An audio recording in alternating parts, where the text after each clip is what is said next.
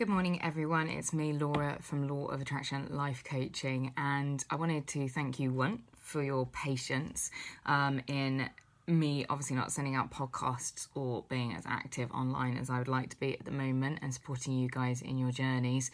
Um, I have moved house, as a lot of you know, and it's been quite crazy, quite busy. And I've also started a full time job lecturing music, which is amazing. Uh, but there's a lot of work going on. So, what I wanted to talk to you is actually how do we balance that work life uh, process and what do we do when we're feeling that life is almost getting too much for us? We've got too much on. Now, we live in an environment at the moment where busyness is this kind of epidemic where it's almost becoming a competition as to who's the busiest of uh, you know everybody in society you know and i know that people kind of had these exhaustion competitions with their spouses or with their friends like you know and it, it's crazy. I'm trying to kind of book in to see friends of mine and clients and things and and i'm booking up to sort of two months ahead three months because you know weekends evenings time is all taken up.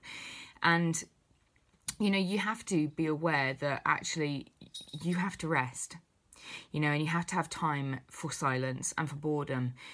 Um, something that I think is a shame actually within our society, and I think almost that it would be, um, or that, that maybe there's almost some plan from the powers that be, as it were, uh, that stops us from getting bored because when we're bored we are creative. You know boredom leads to creativity. Boredom leads to new ideas.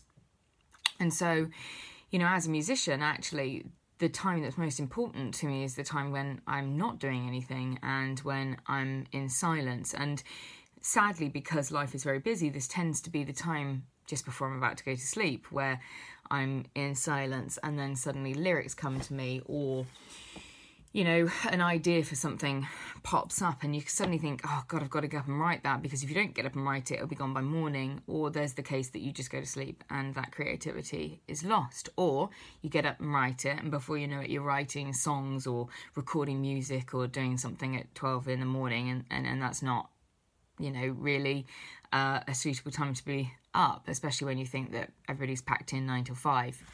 So, what can we do?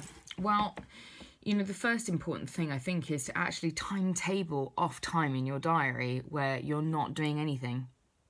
And this sounds a bit crazy, um, but you know, people like Dave Asprey, who's you know the leader of the biohacking movement, uh, a very very high level uh, businessman, um, does this, and I do this, and I think it's really important to do this, where actually you just block off chunks of your diary where they are just for you. And they could be for you to go and do something, they could be for you to go and do nothing. Um, it's your prerogative to fill that time or not fill it. Now, I think within that, you need to block in times where you're not filling it with anything you know and this is time for meditation it's time for reflection it's time for journaling for uh, you know your self-care habits whatever that may be. Sometimes you know and, and a lot of my clients ask me about self-care. They say oh i didn't do my meditation last night laura. I you know I, I went to the gym instead. Is that okay? And i was like yeah are you feeling good for going to the gym? Yeah. Well okay Okay, self care looks like different things. Sometimes self care is, you know, going to bed early. Sometimes it's eating a piece of cake. Sometimes it's going for a walk. Sometimes it's not going for a walk. Sometimes it's going to the gym. You know, self care is is personal for one, and it does look different every day, dependent upon you and how you're feeling and what your life is doing at that time. Now, sometimes self care for me is lying on a sofa and watching trashy TV because that's a time for me to decompress and for me to shut my brain off. Sometimes, you know, it's about getting up and cooking it's a really nice, fabulous, hearty meal from fresh. Sometimes it's bunging something in the microwave and pinging it. Self care is transient and it depends on what you are feeling at the time. So, the important takeaways from this is that you need time to be able to do nothing. Okay. And most people I know, because life is so is so busy, you, you need to block that off at some point, and you need to block that time off, and you need to be very stringent on it that you don't start blocking stuff in that time. You know, this isn't a time where you go, oh, well, I need to take somebody to the doctor, so well, oh, I'll just block it in my self care time. No. If you start doing that, you start to take away from you. And when you take away from you, you, your avatar to the rest of the world becomes much shakier. And it becomes something that is stressed and angry and frustrated and tired. And these are the things that lead to you being your you know not your best self. And so and i say this regularly to my clients selflessness you know is martyrdom this idea that you can go and go and go and push and push and give yourself to everyone and blah blah blah is crap okay Selfishness is selflessness. When you start to take care of yourself, you start to take care of everybody else a hell of a lot better because you've got the energy to do it. You're not resentful of them. You're not resentful of the fact that you've got to get up and go and do something and you'd much rather just lie in bed. Okay? When you take that time to just lie in bed, when you do go out and spend time with people, you're glad to be there. You've, you're full you know i am i i talk to my clients about that we're cups you know and and and and like ourselves, we're giving cups of ourselves to other people, and that we have a well. Now, that well is finite, it's a finite resource, but it can refill. You know, and if you keep giving cups of yourself to everyone else and they're all really thirsty and you're giving it out to everyone, before you know it, when you turn around to requench your thirst, you, you, your, your well is empty. So we need to be really stringent upon what we do with our time and and I think that some really important things is, you know, take time for self care. Take time for meditation, for journaling, for eating cake, for sitting down and and watching trashy TV, for reading a trashy novel, for going out for a walk. Take that time to do that, but you also need to take time to do all of the other self care things that you need to do in a week. And and to do that, a lot of the time you do have to block off time. So block off the time that you need uh, make sure that you are serving yourself first so you can serve others better. Be reflective upon the day.